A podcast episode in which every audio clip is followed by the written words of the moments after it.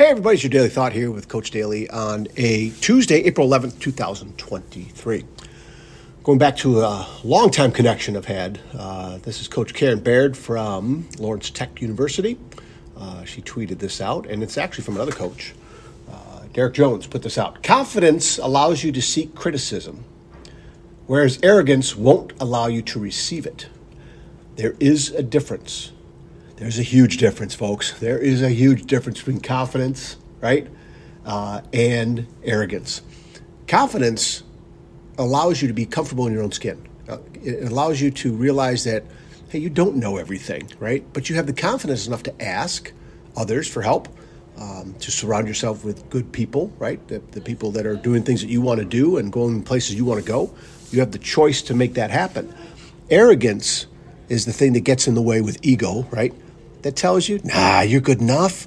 You know everything. You, they can't help you. They're not good enough for that. You know exactly what you're doing. You're better than they are. All those negative connections, right, that uh, hold us back, that put up brick walls between making new connections and, and new relationships, right?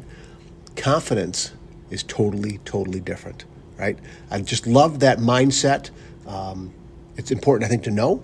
And I think we both understand you the listener, and me, the podcaster, that we all know people like this. We all know people like both, right? That are both. That are, you know, we know people that uh, have great confidence in themselves. They are, um, you know, servants leadership, right? They, they help other people. They're difference makers.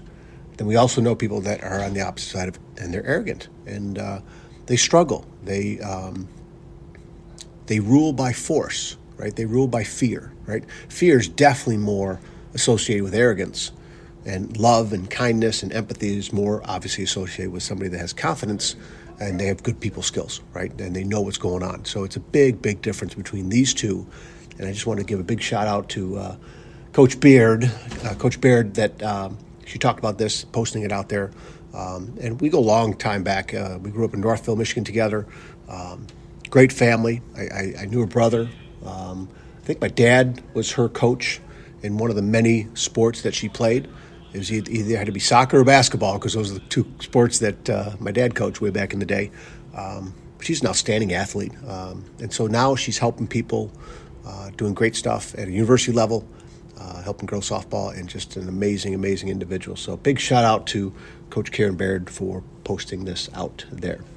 All right, you guys, hey, share this message. Love the fact that uh, you're reaching out and connecting with others to share these things and these thoughts. And hopefully, it's giving you good ideas. Hopefully, it's getting you out of your comfort zone and out of the frame, right?